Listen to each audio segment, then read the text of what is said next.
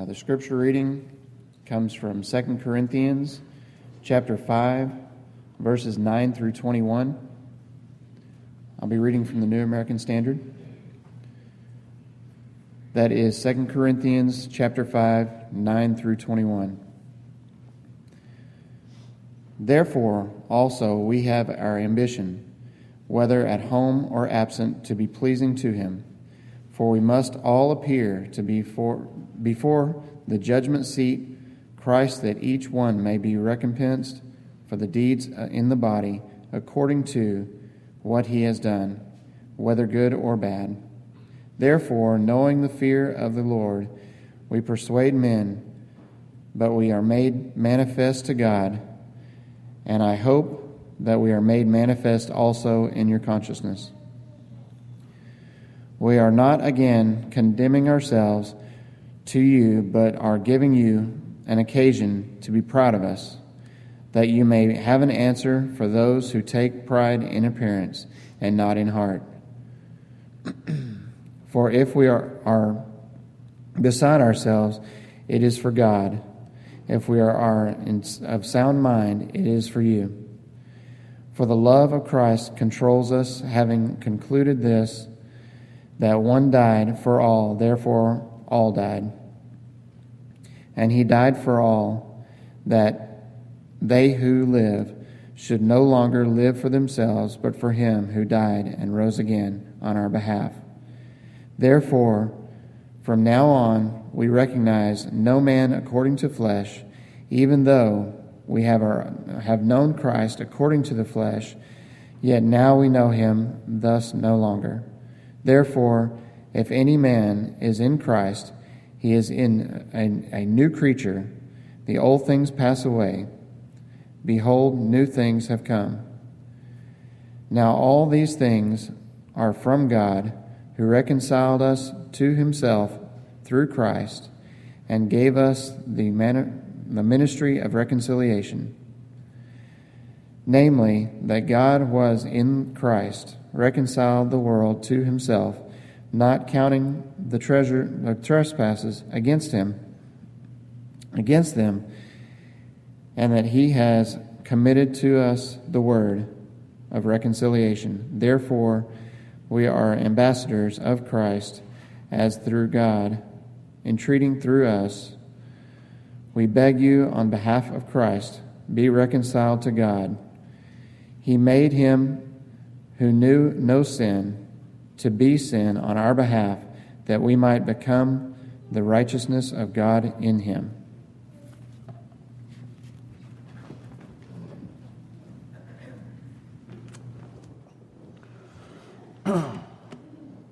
With this time mark the Song of Invitations, number 501.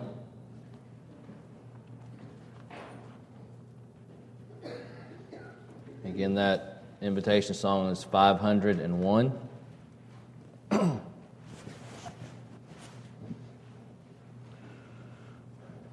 Song before the lesson this morning will be number 549.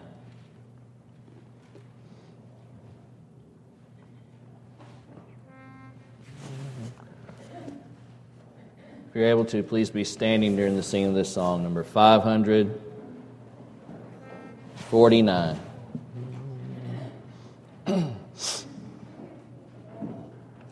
I know the Lord will find a way for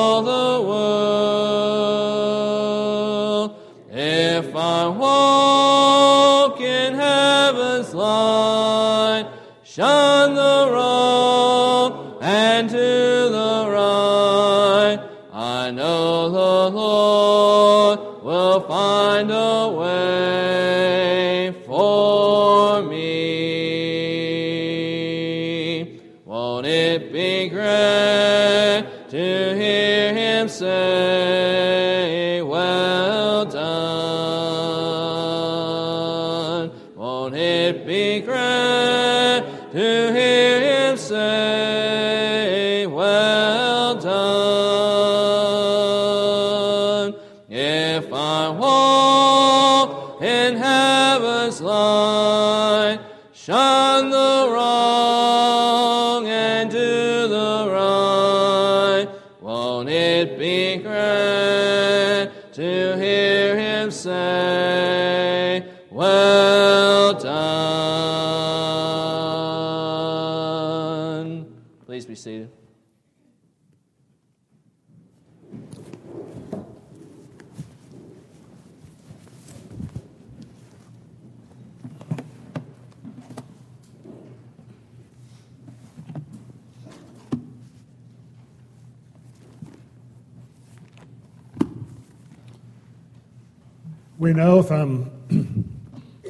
God that we've read that the Lord will make a way for us, find a way for us. It's up to us then to be willing to want to follow the way that He's left us through the Word that He's given us to show us the way that we ought to be. The first part of the reading, or the first part of chapter 5, rather, we know that if our earthly house, this tent, is destroyed, we have a building from God, a house not made with hands, eternal in the heavens. For in this we groan, earnestly desiring to be closed with our habitation, which is from heaven. The desire to live a life here in order that we might have eternity with God is a challenge that has been laid before us, been laid before mankind from the very beginning. To realize as you read what Jesus was willing, excuse me, if you read what Jesus was willing to do on our behalf. I was thinking as the reading was being read about our becoming a new creation. And I was thinking about Jesus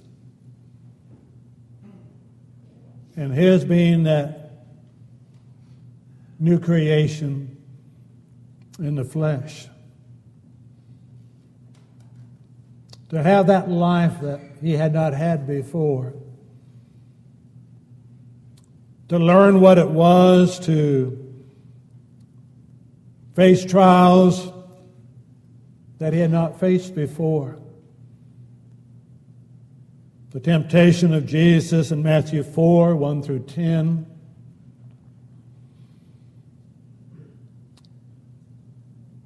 The agony of facing the cross in Matthew 26 in the Garden of Gethsemane.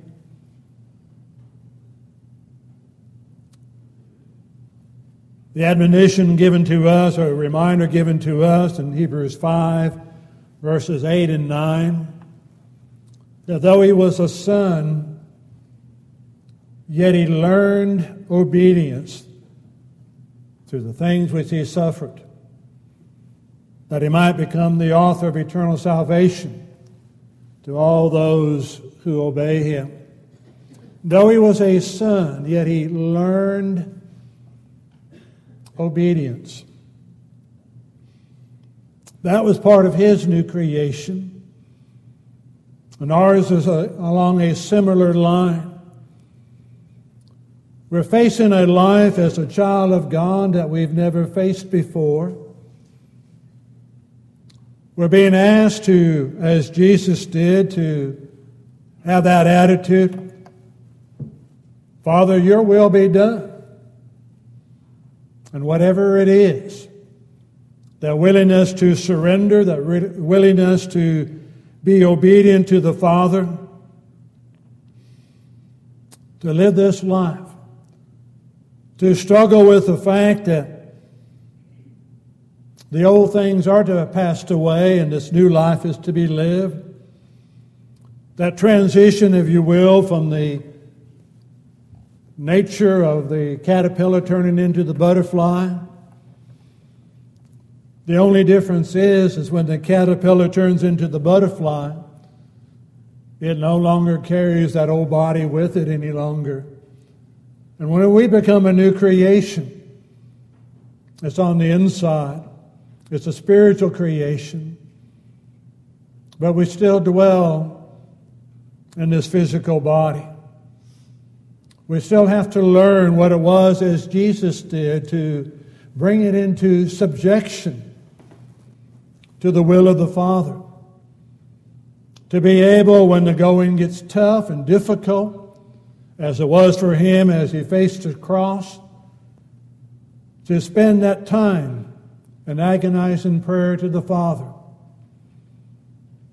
But trusting the Father to do his will and trust in the Father that in the doing of His will, He has also given us the strength that we need to be able to handle whatever it is that we are facing. The strength is given in that hour of need. So many times we would like to have it before. The Hebrew writer, and writing in that fourth chapter, down in verse 16, verse 15 says, We do not have a high priest who cannot sympathize with our weaknesses, but was in all points tempted as we are, yet without sin. Let us therefore come boldly to that throne of grace, that we may obtain mercy and find grace to help in the time of need. So many times we would like to have that before we need it, but the grace and the help is given in the time of need, as it was for Jesus. Again, as you read that great chapter of Matthew 26 and the parallel accounts in the other Gospels, the agony to the point of death, prostrating himself in the garden, earnestly pleading for God to help him. And when those prayers were over, the strength was given. He rose up from the Garden of Gethsemane. He looked and saw his betrayer coming and said, Behold, my accuser is at hand. Let us go. Just that concept, let us go. From that moment on, basically, he uttered very few words and those mocking of trials the mocking of him, the scourging, the beating, leading to that final crucifixion. To close out his life, Father, into your hands I commit my spirit. He put his trust in his Father to see him through those dark hours. And the same is true for us to be able to put our trust in those dark hours, to recognize who we are and what it is that God has done for us.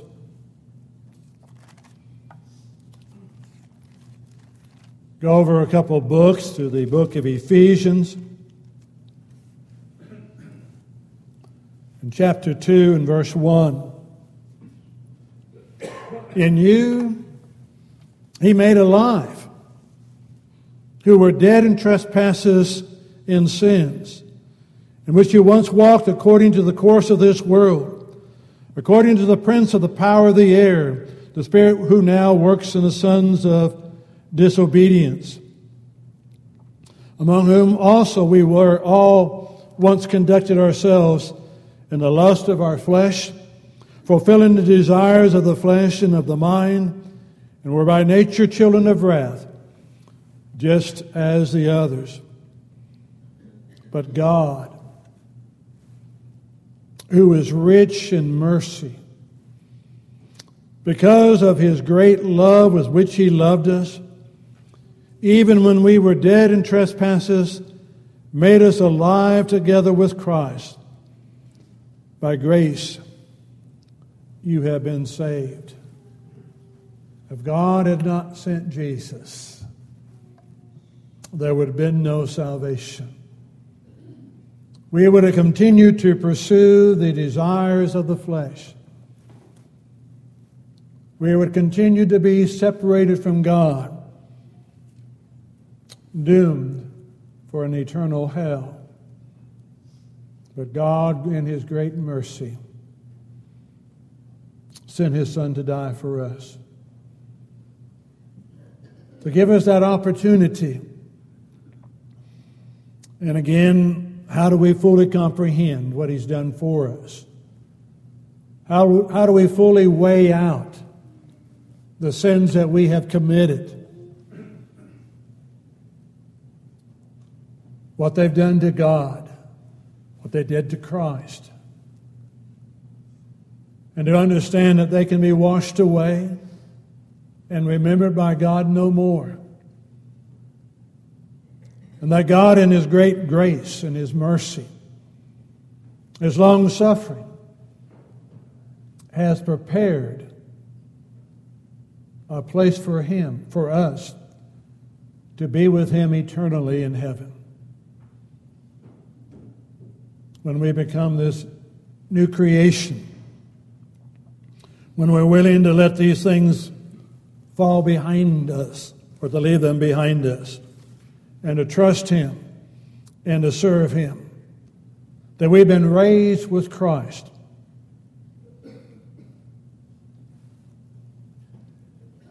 To sit in these heavenly places.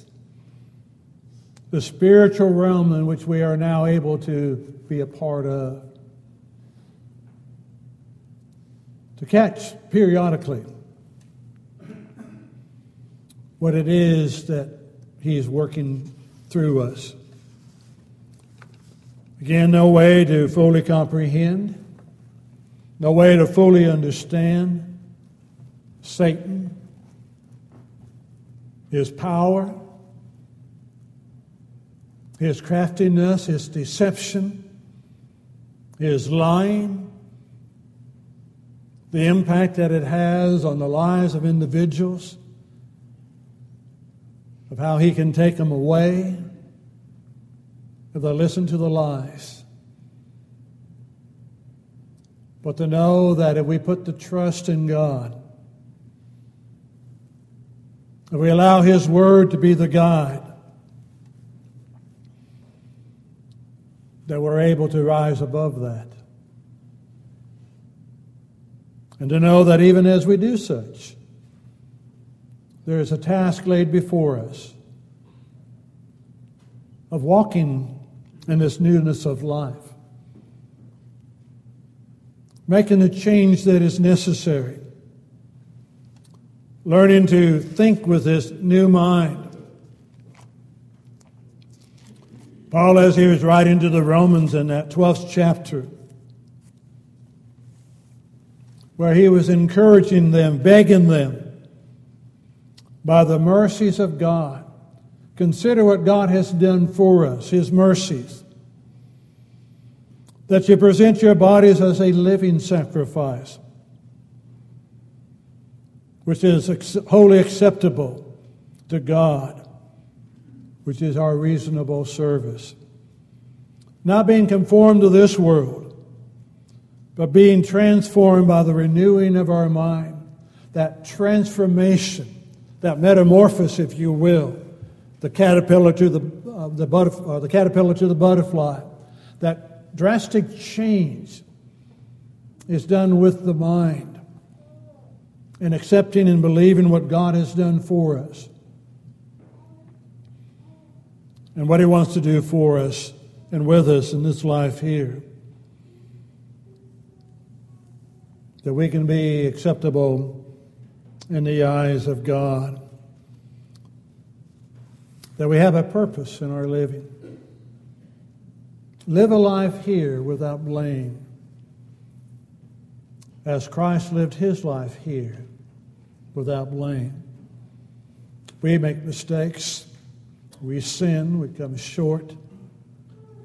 Our being able to live a life without blame is our living in light of the blood of Jesus Christ. The willingness to be able to confess our sins, to pray for forgiveness, and to believe that God indeed grants that. That we begin to learn what it means to live a life that would be worthy of God.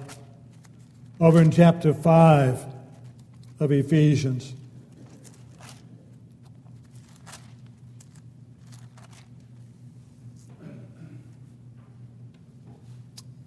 Therefore, in light of what he's discussed up to this point. Therefore, be imitators of God as dear children, and walk in love, as Christ also has loved us and has given himself for us, an offering and a sacrifice to God for a sweet smelling aroma. Imitators of God, imitators of Christ. You think again of Christ on this earth. You think of him again walking in a region that his father had blessed for thousands of years.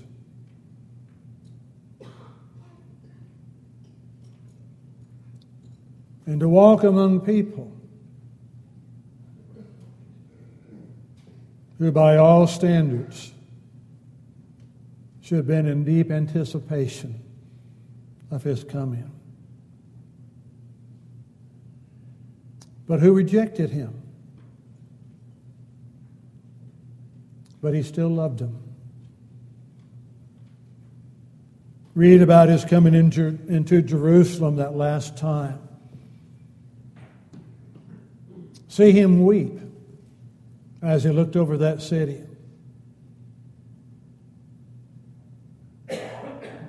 Hear him cry, Oh, Jerusalem, Jerusalem. How I've longed to cover you as a hen covers her chicks, but you were not willing. To see that love, to see that rejection, and still give his life. Love as Christ has loved you. imperfect, pleading, encouraging, walk in love. Live a life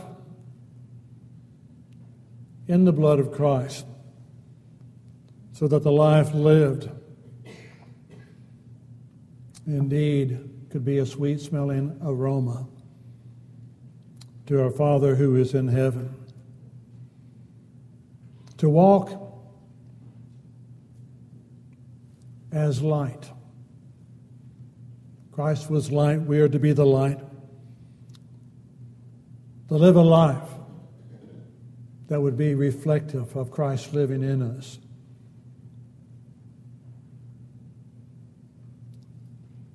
Again, it had to be hard for Jesus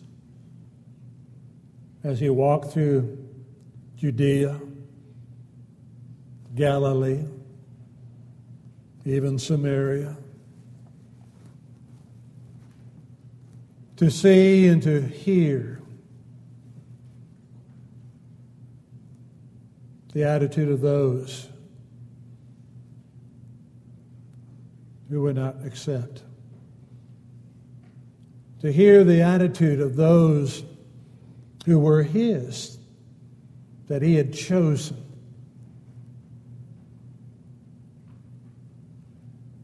To hear James and John wanting to call down fire from heaven to devour these Samaritans because they would not receive Jesus. To have to tell them you've got a heart that is not on God, but that is of the world. You're thinking not as God would think. He came to save life, not to destroy. To hear the attitude of his disciples handpicked as they traveled outside of earshot of Jesus, arguing among themselves which one of them would be the greatest. The arguments continue. To have to share with them and to teach them. That's what the Gentiles do. It's not what God does. The greatest among you is the one who serves. And then he gave that example in John 13 of the Master washing the feet of his disciples. Listen to Jesus as he listens to his disciples. When he told them that all would forsake him, and they all declared they would not. Peter very strongly, Lord, uh, they all may deny you, but I will never deny you. And he still loved them. Have this attitude in you that was in Christ Jesus, Philippians 2 and verse 5. Have that characteristic that you see in Jesus as he dealt with imperfect human beings those whom he called out of the world, those who he called to be his disciples, his learners, who would mimic or who would follow the teaching of the Master and still love him despite their imperfections. And even after they've been empowered by the Spirit from on high, that still have their weaknesses and their shortcomings. To see the determination that had to be there, renewing the mind daily. We are children of a living God who has transformed us from fleshly beings to the spiritual being that's in the likeness of God. Striving to go through this world, wanting to live a life that would be worthy of our calling. The child of God is it reflective in us? Is the mind being renewed day by day, by day to do His bidding? To be able to do what needs to be done and to stand firm in serving Him. Go over to the sixth chapter of Ephesians.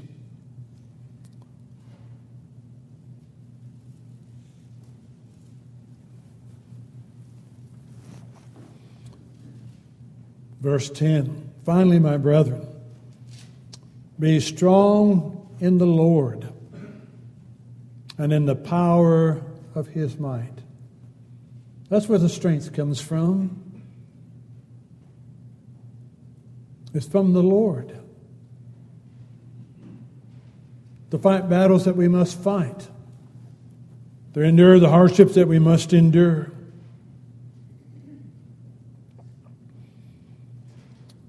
Dropping down to verse 13.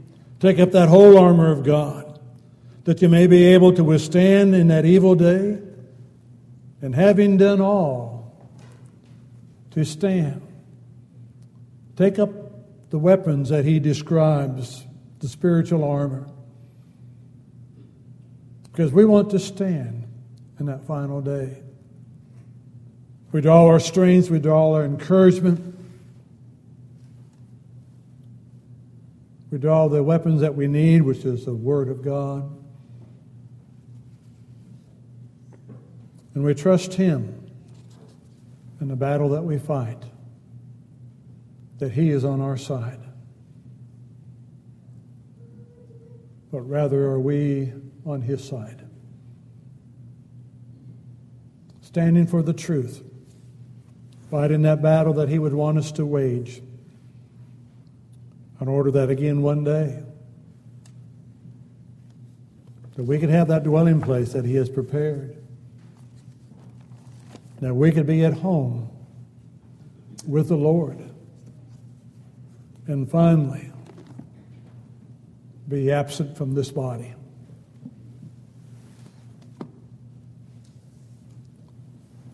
Oh listen to our wondrous story story of hope, the story of forgiveness, the story of a new life, the story of blessings that can only come from Jesus. The question will be are we there? Are we in Christ?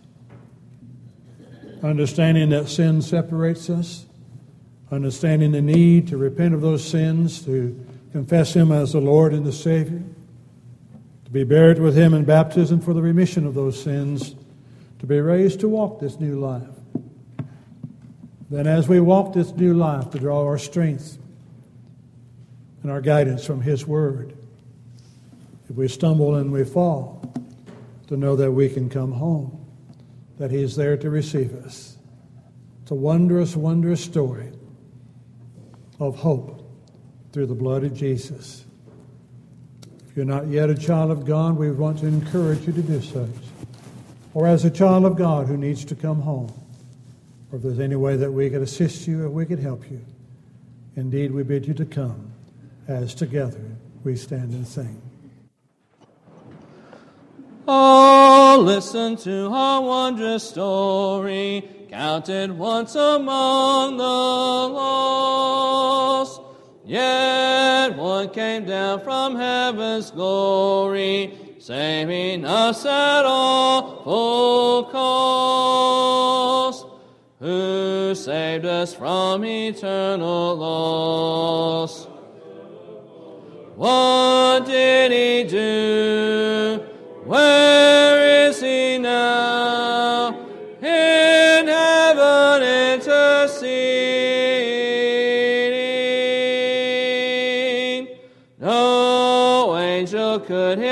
Place have taken.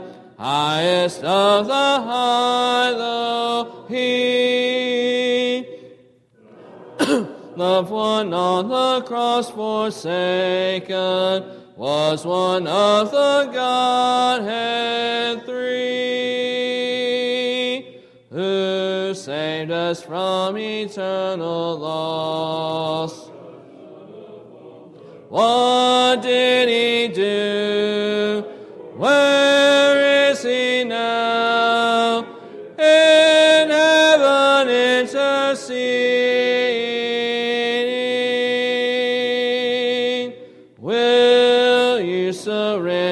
to this Savior, to his scepter humbly bow?